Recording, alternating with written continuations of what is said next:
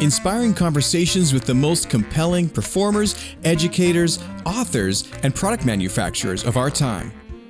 This is the show about all that's new and neat with clarinet, with the neatest people in the industry. Welcome to the Clarineat Podcast.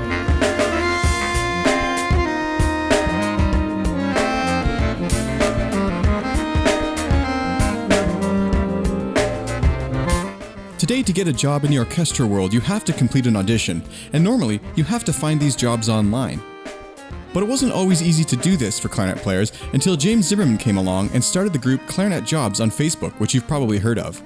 Today, we discuss the founding of Clarinet Jobs, how this actually helped him get his own job in the Nashville Symphony Orchestra, and how to deal with online criticism, marketing, and other elements of being a content creator.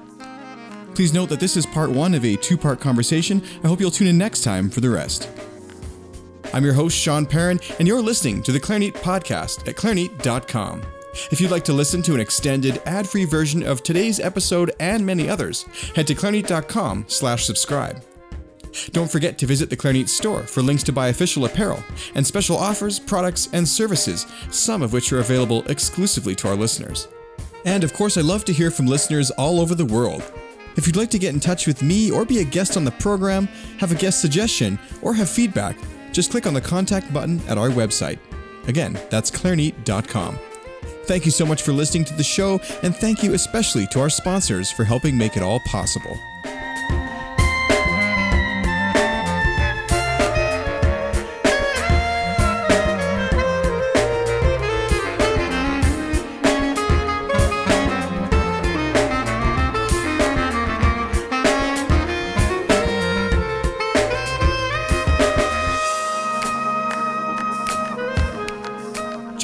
Renowned clarinetist David Shifrin at the International Clarinet Celebration in beautiful Portland, Oregon, June 24th to 30th. Hosted by Chamber Music Northwest, this event combines a full week of concerts by world class artists like Corrado Giuffredi and Jose Franch Ballester. There's also clarinet masterclasses, lectures, clarinet mentors amateur workshops, ensemble performance opportunities, a clarinet marketplace, and a young artist competition. Passes are on sale now, and you can learn more at cmnw.org. Have you wanted to try D'Addario reeds but weren't quite sure which to choose? Here's how to decide.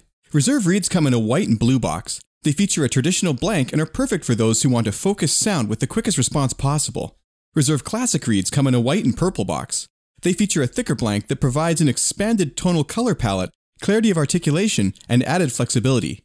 And the new Reserve Evolution reeds come in a white and yellow box. They feature our thickest blank and have a heavy spine for added projection and exceptional tonal depth, warmth, and flexibility.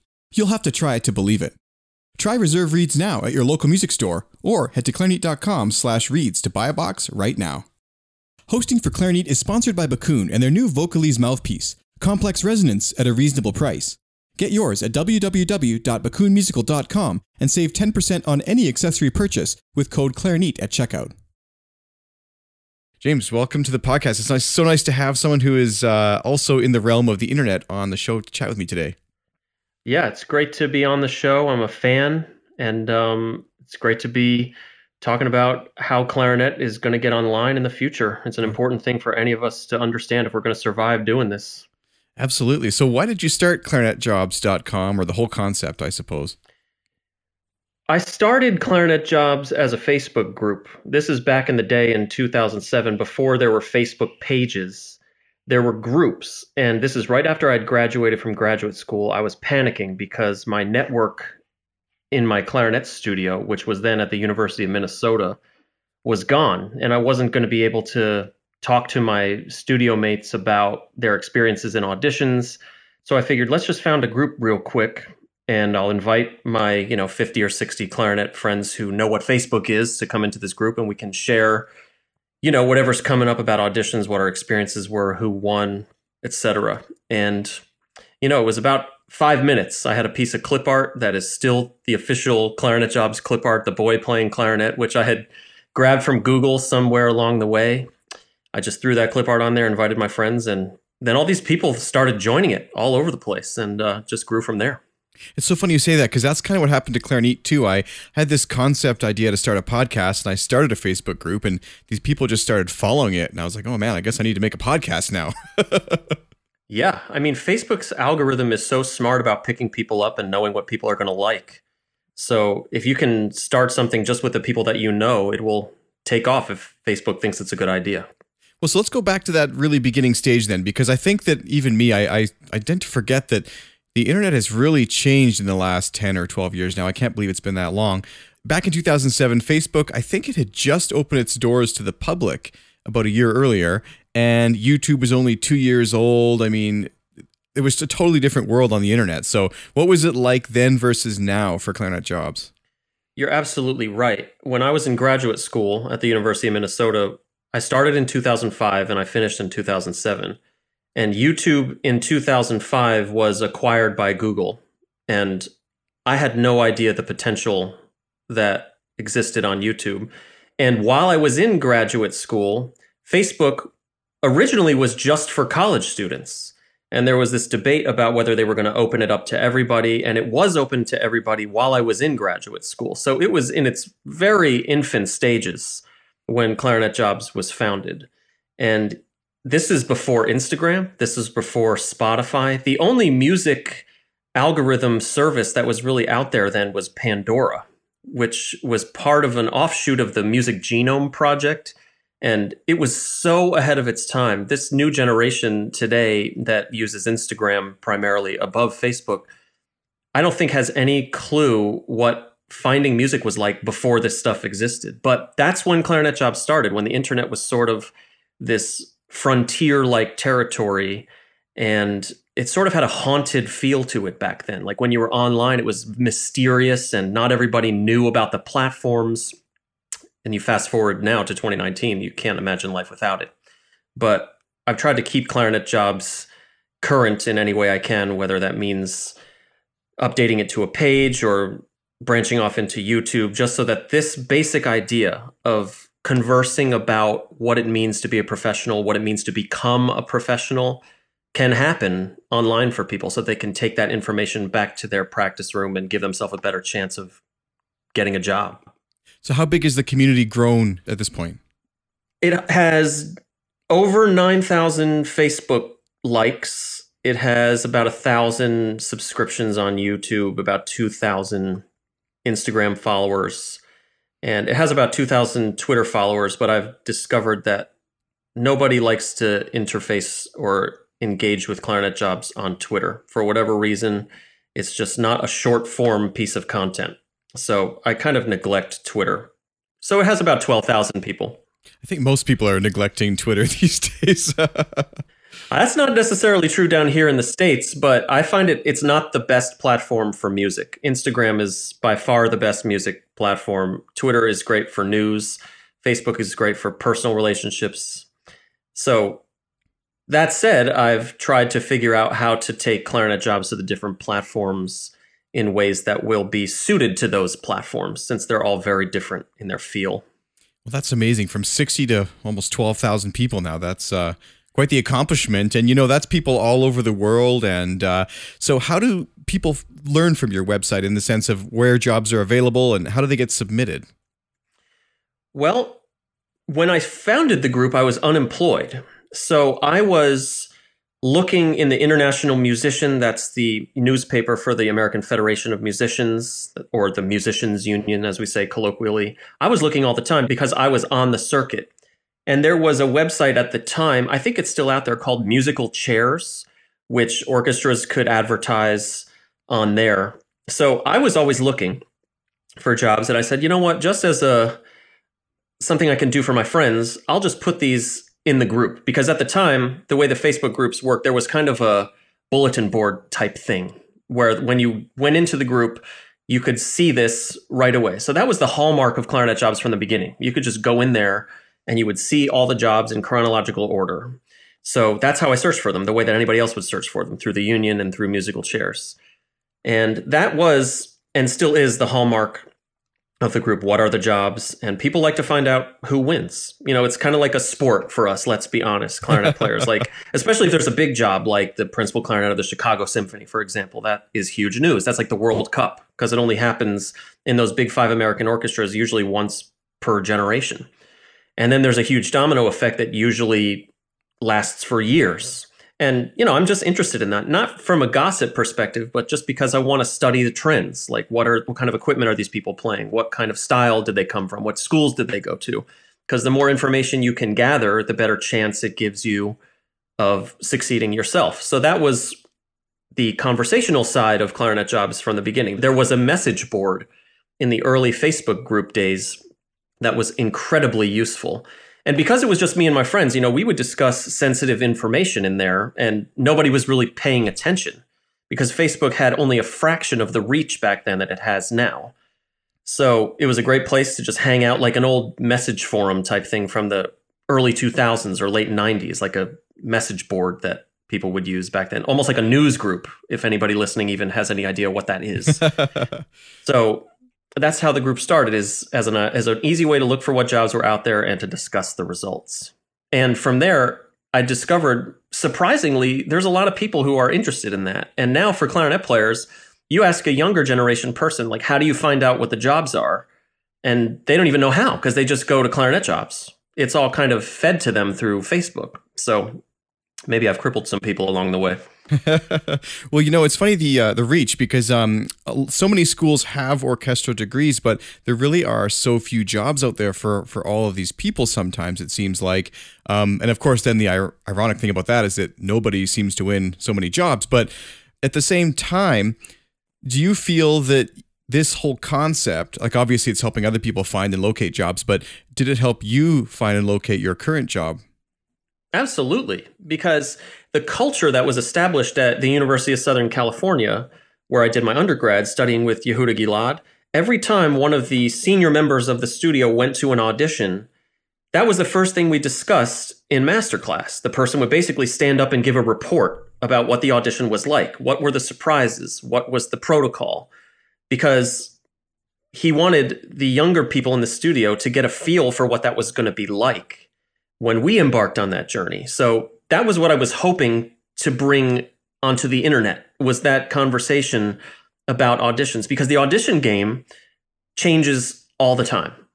And with the changing of technology has really influenced the audition game and just the changing in culture and people's ever shortening attention span and the outrage culture that we live in at least in the states now. I mean, just speaking of what you just said, the fact that nobody wins a lot of jobs those are the most engaging posts on clarinet jobs by far are the times when nobody wins. And it doesn't even matter what is the scope of that job whether it's principal clarinet of the chicago symphony or if it's a section job in a small armed services band. Every time nobody wins there's this huge outrage. And facebook's algorithm picks up on that outrage and starts to distribute it so that's just one of the many ways that technology has changed the audition game. Like people are more angry about it than ever.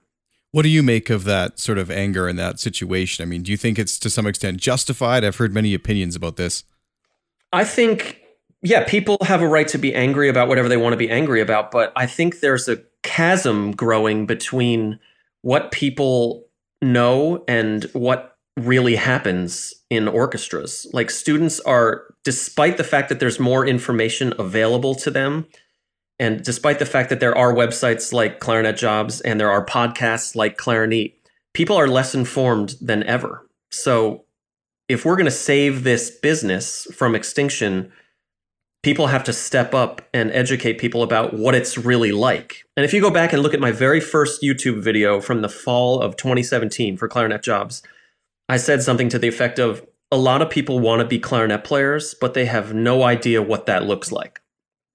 You know they just they think they're going to get into an orchestra and live happily ever after and everything's going to be fine. They're going to have enough money to live. It's going to be stable. None of that is totally true. So i think arming people with some knowledge about what they're getting themselves into can only help them get jobs and keep our jobs viable well, you're right. I think that so many people look at the orchestra as sort of this end goal. Like once they get there, they've just got this free, easy ride until retirement. But in and I'm not a you know orchestral player full time, of course, but so I don't I don't really know what it's like day to day. But I would imagine that the stress and the work and the intense uh, you know endurance that you need to have it just builds through your career and sustains. It doesn't. It's not like it suddenly gets really easy because you have a job. In some ways, it gets easier, but in other ways, it gets harder because I'm 36 years old now. I don't like to practice as much as I did when I was 22. You know, I can't physically handle six, seven, eight hours a day the way that I would regularly do when I was in graduate school. On the flip side, I don't need to practice as much to get my A game together. And, you know, I'm not one of those people that clarinet is the only thing in my life that I care about. I've got a family, I've got interests, musical interests outside of the orchestra so, yeah, in some ways, the orchestra is it's something that gets harder over time, but in other ways, it gets easier. And it should be noted that not every orchestra is the same. Like the big five orchestras, they have much different schedules, much different expectations than an orchestra like the Nashville Symphony, which is very much a full time second tier orchestra. But I spend a ton of time in the recording studio. I teach, and I do stuff like this. You know, I have huge media interests from production standpoint. I like to make things like videos and I'm getting more into the art of recording and I like to write. So that's another huge misunderstanding that people have about going into the clarinet profession to begin with. They think that they're just going to be in the orchestra and that's going to satisfy all of your artistic needs for the rest of their lives. And that may be true for some people, but it's absolutely not true for me. You know, that's such a great statement. And that's exactly how I feel too. I mean, I found that I was quite happy sometimes working as a sub and sometimes working as a music clinician and going around to schools and now doing what I do with, with Backun and all these different ventures for me. They're all fulfilling in their own way, but any one of them wouldn't be sustaining on its own. Um, so having sort of this portfolio career is becoming super common now, and it's one of the ways you can sort of stay fresh. I think as a as a player. So I think it's really important for young people to identify that in their career aspirations. You know. Yeah, and like you said, having a diversified portfolio of work and work skills is something that I think is going to become more and more necessary because if you look around the country, the United States, and I'm sure this is true in Canada, there's not a lot of new orchestras forming, especially not new orchestras that can support a person's livelihood. So there are more and more students embarking on this career path, though, as the years go by. So proportionally, there's fewer and fewer jobs playing exclusively in an orchestra. So the more people have the ability to be good recording artists and be good videographers and be good writers and be good teachers and be good producers, that can only help you. And it's going to become more and more necessary going forward, which is why, you know, 12 years after starting clarinet jobs, I'm sh- trying to show people like you need to learn to do much more than just play the excerpts. That's important to learn the excerpts and to learn the skill and craft of orchestral playing. But you know, 20 years down the road, you're going to need this stuff more even than you need it now. Well, and you might not even know the job that you're going to be having exists. Um, like I didn't, for example, know that I would be doing what I'm currently doing when I was in in uh, university. It wouldn't have even dawned on me. So, and uh, same for you. I mean, I imagine when you were a young player, um, you know, just starting out, the internet wasn't even really a thing on your mind. Probably, it did, well, I'm not sure. Um, you know exactly what it was like where you were living. But but here i mean i don't think we had any real internet until the early 2000s that anyone was actually involved in. Yeah i mean i got online in the late 90s when i was in high school and i used it for gaming and chatting and just casual browsing. But yeah i could never have foreseen something like youtube existing where anyone that wants to can get on there and you instantly have a publishing contract you know, you don't need a major company to produce your videos and distribute them for you the way you would have 50 years ago. So, the great thing about the internet is it levels the playing field and to some extent it lets the cream of every industry rise to the top. And that's not to say that my videos that I've made about myself playing in the orchestra have spread because I'm the best at it. It's just nobody has tried this before. Like nobody has tried what you're doing before with a full podcast devoted just to clarinet. So the internet does tend to reward things that are new and people that persist in those endeavors. Well, you know, and this is a great segue because the next thing I wanted to talk to you about was the fact that Clarinet Jobs has gone from being sort of a resource where people can find what they need as far as, you know, what's out there for clarinet work and also a place to discuss these things. But now you've started creating a series of videos, and I can only describe these videos as extraordinarily entertaining and and valuable at the same time. Like it's if you haven't checked out these videos, go go to YouTube right now, pause this episode, and and just watch a few minutes of one, and you'll see what I mean. So um, basically, you're you're zoomed in. It's a nice close up, and there's a lot of sort of auxiliary content that's being added in. Yeah, it's not only really entertaining but informative. So, what led you to start creating these videos, and where is your sort of goal with this long term? Well, I use YouTube all the time to find out how to do stuff that I don't know how to do. For example, I'm working on a house right now that my wife and I just bought. We're about to move into, and I'm using YouTube every day to figure out how to do drywall. It's something I've never done before. So I found a guy that I like, Vancouver Carpenter, a guy from Vancouver. He's really good. He's got like 43,000 subscribers. And he's got these amazing drywall videos that would allow somebody like me, a total novice, to see what it's really like to do this stuff. So I said, you know, what if somebody did this for playing clarinet in an orchestra? Like, what would that even look like? So last season, we were playing Mendelssohn 3. That's a huge clarinet excerpt. And I talked to the orchestra committee, which is the committee of musicians that's elected in an orchestra that um, interfaces with management and makes sure everything is kosher according to our collective bargaining agreement, our contract. I said, What would you guys think if I did this? Would anybody have a problem with this if I just asked the audio engineer to, you know, he's got the microphones set up because we're recording this stuff for archival purposes and to play on the radio and whatnot.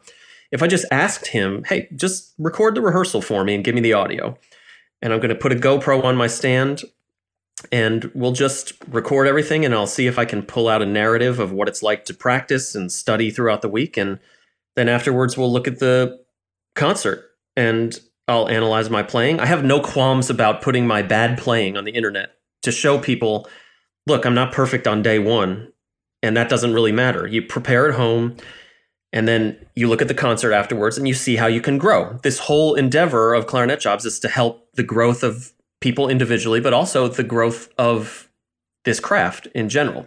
So I didn't really know if anybody would like it or if they would think it was funny. Like I I try to make them entertaining so that people will watch them. You know, we live in a culture where Instagram videos are they max out at 1 minute. You know, Twitter maxes out at 280 characters. So people they turn their attention to something else really quickly. But I'm basically asking people with these videos look, this is like an episode of a Netflix show. Like you want to sit down and watch this. And if it's not funny, if it's not entertaining, it's not informative, then nobody's going to watch it. So after I made the Mendelssohn, it had great response. And this is the key thing it had great response from people who do not play in orchestras. I shared it on my personal media, and I got all kinds of messages from people who are not musicians saying, I just watched that whole thing. I couldn't wait to see how it turned out. I was like, huh, that's really interesting. That makes it more likely that some of my friends will want to come hear the orchestra, that they'll be interested in classical music, that they'll be interested in what my job is really like. And that can't be anything but good for the health of this business. So I just kept making a couple more. I got better at producing them. I did one for Rachmaninoff's second piano concerto. I really goofed around in that one, just, you know, exploring my comedic voice, I guess you can say. And then I did one for the Ginastera variations. And as I got better at production, I figured I could do more things to inform people, more things to entertain people. And there was no goal in mind. There is no goal in mind. They are really fun to make. And I'm really proud of them because, you know, I've realized that some of the greatest artistic contributions I've made to this field happen at three o'clock in the morning in my studio when I'm pulling all this stuff together and I think of a joke that's the most exciting part of those things where I think, oh my gosh, wouldn't this be funny if I did this? And then you make a little plan to capture that. And when you finally see the finished product, it's like, oh my gosh, that's so funny. That's funnier than I thought it was going to be. Let's see how people react to that. And so far, I think it's been overwhelmingly positive and interesting for people. There's a lot I want to unpack there. And I think the first thing is uh, what you said about um, not putting your what did you say? Not putting your best foot forward or something, or, or I have no qualms about putting my less than stellar playing out there. Exactly. So let's talk about that for a minute because that's a big hangup for a lot of people. And it's funny because back in the day, in like early 2005, when YouTube first came out, I think I was one of the first clarinet players to start putting my recitals on YouTube. and I was still a student. And I remember I posted in the clarinet bulletin board, which you know everybody hates. Hey, it's an important institution. the B board is still there. I suppose That's a piece so. of history. Yeah, I definitely avoid it these days, but. But Same. um, anyway, so I, I posted something in there, and people commented like, "Oh my God, you're gonna totally ruin your career by posting these videos of you playing um, before you're ready." And I remember thinking like, "What does it even mean to to not be ready to to play? Like, what's the point of playing for anyone then? You know, this is just a new concert venue. It's just online. You know, Yep. Now, I think what you're saying is really important because originally people were timid about putting their playing out there. And now, 19 years after the founding of YouTube, the pendulum has swung completely the other way, where many people use Instagram as a place to showcase their practicing, basically. So you have a lot of content out there where people are practicing their excerpts or putting little snippets of Rose etudes or the Mozart concerto on there, and they really don't sound polished at all. But because Instagram's algorithm rewards people who are persistent, you see these people, they'll put up that 100 days of practice hashtag, for example, that Hilary Hahn started. People who persist and put stuff up there every day gain huge followings. And then you have this whole faction of clarinetists and flutists and everything out there of people with huge followings that aren't very good players. I'm sorry to be harsh and say that, but these are people who would have absolutely no chance in an orchestral audition and who are not fit to play in the great orchestras anywhere. But so you have almost this separate niche that people are carving out where you become Instagram famous and you get a lot of influence, but you're not really doing much to support the health of the industry because you haven't really done the time alone in the practice room the way that somebody from my generation has, where you're totally offline, you're just grinding away for years and years, and then you step out into your professional career. So, to your original question of why do I feel no problems putting my bad playing online? It's not bad playing. It's just, you know, it's a work in progress. But in those specific videos you're talking about, I make it clear that this is what it sounds like at the beginning of the week. And here it is at the end of the week. This is what I performed for the public. Let's look at how they match up and what the journey was from the beginning to the end. So the videos have narrative. You know what I mean? They have the work in progress. And this is why it's really important for those videos to have rehearsals in them so that people can see how does stuff come together. A lot of people say to me, um, oh my gosh, I can't believe you talk to your boss that way. Like you talk back. It's like, you don't understand how the dynamic really works between me and my boss. I mean, my boss, Giancarlo and I, we're friends. You know, that's how we work. I can stand up to him. He stands up to me. He has opinions. I have opinions. We do not always agree, but you can see how that plays out in the video. And if I weren't going to put that process in the videos, they would not be interesting and they wouldn't have any kind of authenticity to them because in 2019, you can't only put your best playing online. You know, people can come to a concert, for example, record you slyly on their iPhone, hear you squeak or something like that, and then put that on the internet.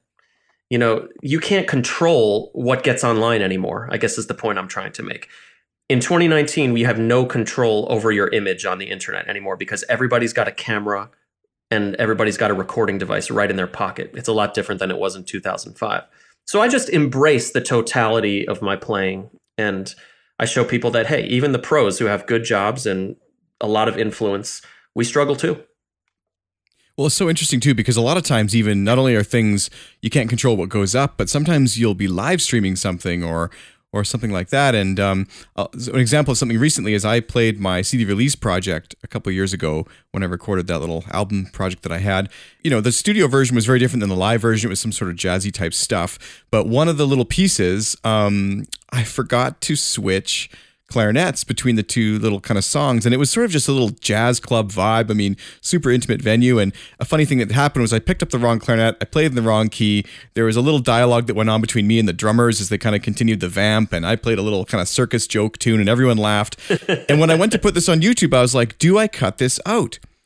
Because the piece was okay and the, the in between was not really important, but that felt like part of the performance.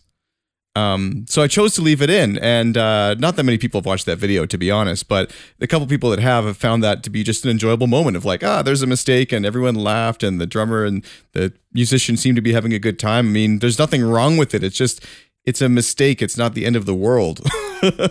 Isn't that the joy of live music, though? Exactly. Yeah. Yeah. So that's where the internet is fusing the world of recorded music and the world of live music. So if you go to a concert and something weird happens, like what you just described, that's part of the experience. If you watch on YouTube a fully fledged produced video of somebody playing clarinet, you expect it to be really good because they have the tools of editing and videography and post production just like when you buy a recording of somebody's playing, you don't expect it to be one take from the beginning to the end. You know, it's a different type of media.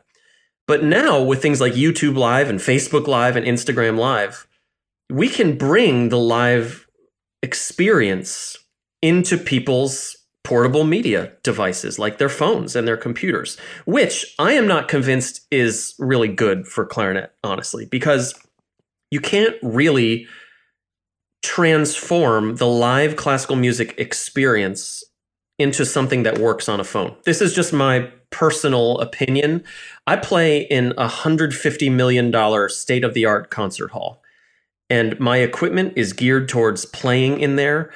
You cannot capture the sound of my sound in that venue. You just can't do it. With any of the best microphones, you can't take that experience of hearing the vibrations go from somebody's reed directly to your eardrums. I just don't really believe that that's possible. So that's why I don't really make the old school recordings of myself. Like I don't think the world needs another recording of the Brahms quintet to be honest. Like I think the the old ones are classic and I can't really add anything to our collective media by doing that. But what I have tried to do is create conversation because the internet is a great place for conversation. Like the, one of the first things on the internet was the chat room, you know, that just let people talk and let people exchange ideas. The internet should be a free marketplace for ideas and sharing concepts. And that's why everything I've done and focused on with clarinet jobs is centered around that conversation, education, not just transforming the experience of live music into something that it never should be. Well, and that's an important point too. I think is the level of production, whether it's a live event happening at a 150 million dollar concert hall, or if it's a studio event happening in a you know multi million dollar studio with a producer and an engineer. And I mean, I remember when I sat down to record my my album project, it was a big pressure. It was a government sort of granted thing, and uh, a lot of arranging and time went into it. And and then I sat down, and the the engineer joked, "Oh, you got about thirty thousand dollars of mics in front of you, no pressure, ha ha ha." And I was like, "That's crazy." You know, people wonder why they can't sit at home with their $2 microphone they bought at Walmart and get something decent. Well, this is why. This is where the real recording happens. Um, and it's almost silly to compete with your at home setup. Yeah. And besides, people don't realize the engineers who record that high level music, like from um, movies or really high level commercial projects, they've worked as hard at that as we have at playing clarinet. So, you need to have multiple people who are experts in the room. My videos, for example, they have a very kind of indie feel to them because I'm not any kind of great videographer. I'm not a great video editor. I have tried to get good enough at it that I can express the content of what I'm saying in a way that makes it good enough to keep your attention. But if you have professionals in there, everything is in focus, everything sounds good, the lighting is good you know there's all kinds of stuff that goes on. So you really if you want to make a good high quality recording of anything you need a lot of people who are experts in the room which does not come across if somebody sticks their iphone on a stand and plays mendelssohn scherzo kind of in an average way it's so funny though, guys. I feel like it's it's just interesting because we're sort of flip flopping. I mean, in some ways, I see the total value of the person on their iPhone recording whatever, and you know these little videos you're doing and what I'm doing with the podcast. And but then in the same realm, I can also appreciate the fact that I'm almost criticizing my own craft here. I mean, I'm a amateur podcaster producing a show, but the thing is, is like I'm not a big radio. I'm not NPR. So what right do I have to even be doing this? So it's kind of opening up a cognitive dissonance. Yeah, but that goes back to what I was saying before about the cream rising to the top. Your idea is new and it's executed at a level that does not distract the listener. You know, the, the audio is good, the website is good, it's easy to download. So you, you have to get over that initial production hump if you're going to produce something that people are going to really take seriously. And that's another thing that I said in my first YouTube video for clarinet jobs is like I've got a steep climb here with production, but stick with me. I think it's going to be worth it. Once I get to a certain level, it will be fun to watch. And you know, it's also very stimulating and challenging to learn to do new things as you get older and you get deeper and deeper into your career. Like this week in the Nashville Symphony, I'm playing Beethoven's Seventh for probably the 15th or 16th time. Not that I enjoy it any less. It's just very different when you're doing something for the first time versus the 50th time. Yeah, totally. And you know, just what you said there about the quality and stuff. I mean, I think you're doing a great job, but I see what you mean. As you as you learn and adapt, I mean, it's embarrassing for me to listen to the previous episodes of the podcast sometime when I when I've learned something new. But that's the same as playing clarinet. I'd be embarrassed by my playing as a 14 year old kid in junior high school too. You know, so you've got to always be getting better and, and going somewhere with it. And I think that that's really uh, you know a great attitude to have.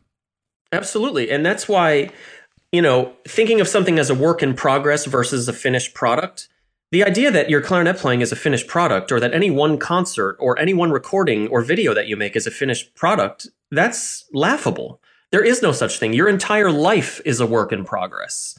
So, what you just said about your early podcasts versus the ones that you've made now, like how many episodes do you have? Over a 100? Over a 100, yeah. Yeah, so you clearly have learned how to do this. I look at my first Mendelssohn 3 video versus the one I did for Ginastera. And I look at the f- the first video versus just the third one and I'm like, "Man, I just really did not know how to solve a lot of these problems back then when I was making that first video. That I would never have done that this time.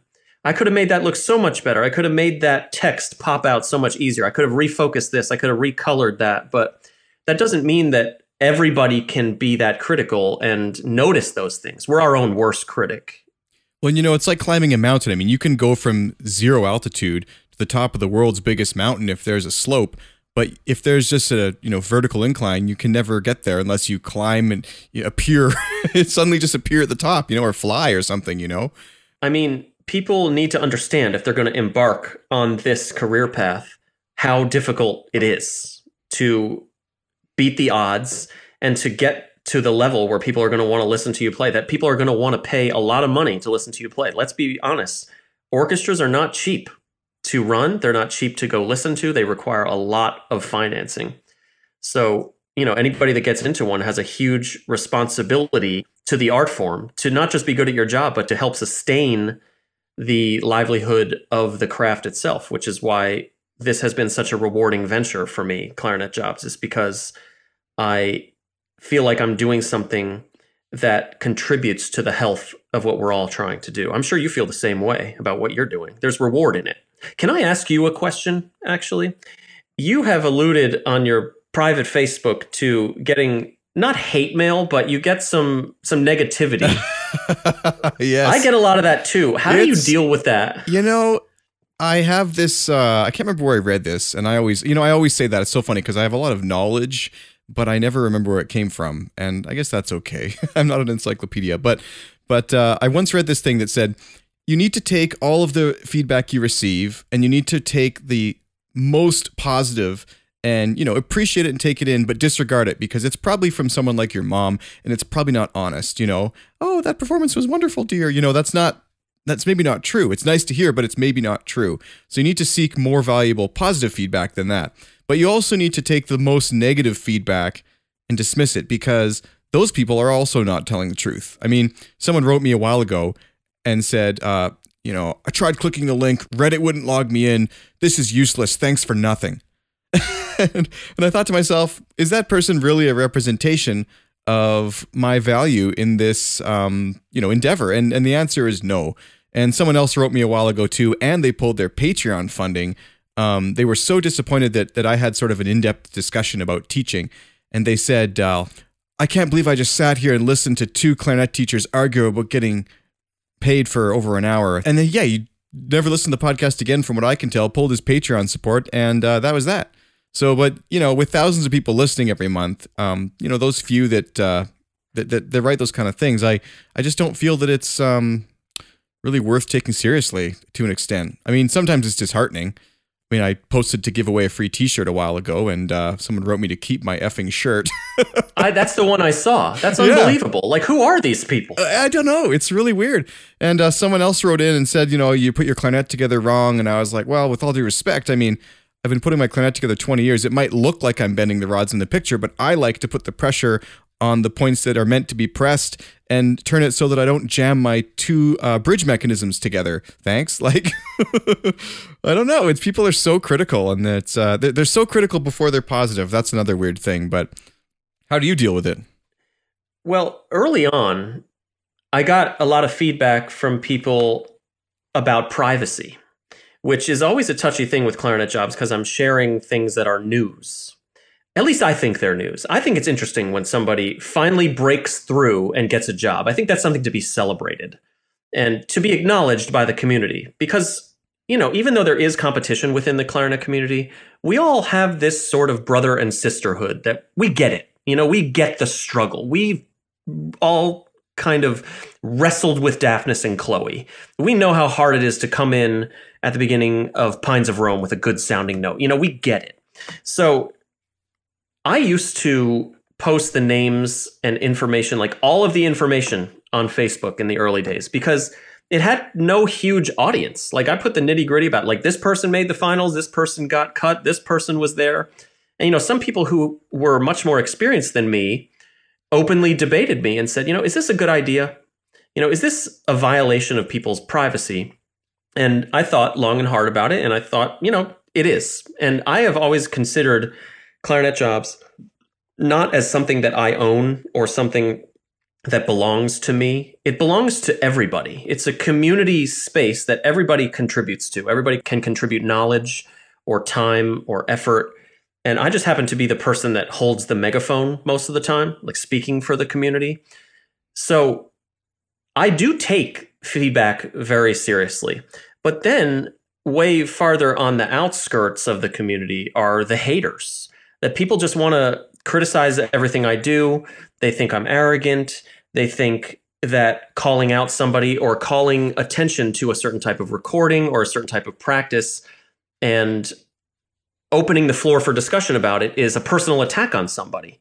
And I think that is just either willful ignorance or just straight up ignorance that people are saying that. But I won't lie, it is somewhat disheartening sometimes when somebody is so clueless and taking a shot at me. Like there's some times where I'm like, you know what? That's just ridiculous and I don't care what that person says. But on the other times, do you ever feel really sorry for the person? Like the guy that ha- that takes the time to write you keep your effing shirt. Like what is going on in this person's mind that makes them think that they makes them think that that's okay to write you and say that? It's just bananas to me. Well, you know, they might just be trolling a bit, and I can understand the humor in that. Um, but it's sometimes people forget that there's a real person on the other end of the, the, the internet like I sometimes receive messages too that are like, I don't know, some question about the podcast, and I'll reply, and they're like, "Oh my god, I can't believe that you responded." And I'm thinking like, well, well, wait a second. I mean, who is supposed to respond to this? But then I realize that you know I often write in a message to something that I do or listen to, and um, I don't really expect to hear back, and I don't. So I just think it's a symptom of a larger problem, which is that the art of debate is being lost on all levels of society. And I love debate. I love to exchange ideas, but it's getting more and more difficult to be critical of an idea that's put forth by somebody and not have it be received as a personal attack on the person who put forth the idea. Absolutely. I, I totally agree. James, I'm really sorry, but I have to cut this call short today because we only had one hour scheduled and I have to take a call for work here. Um, but let's reconnect tomorrow and maybe this will air as a two part conversation in the future on the podcast. Thank you so much for coming on the show today.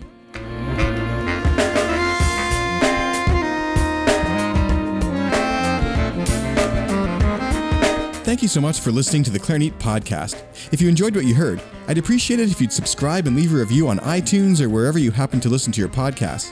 You can also check out the website at clarineat.com for over 100 hours of free audio content with the world's greatest clarinet players, manufacturers, and more.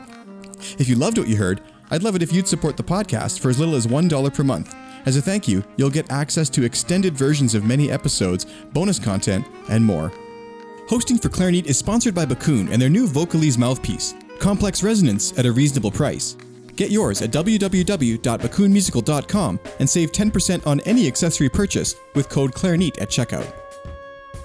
The show is also brought to you by Chamber Music Northwest. With over $20,000 in prizes and world class guest artists and vendors, their upcoming clarinet celebration and competition is an event that you don't want to miss. Learn more at cmnw.org. Don't forget to check out D'Addario's line of Reserve, Reserve Classic, and new Reserve Evolution reeds. You can head to your local music store or to clarineat.com slash reeds to buy a box right now.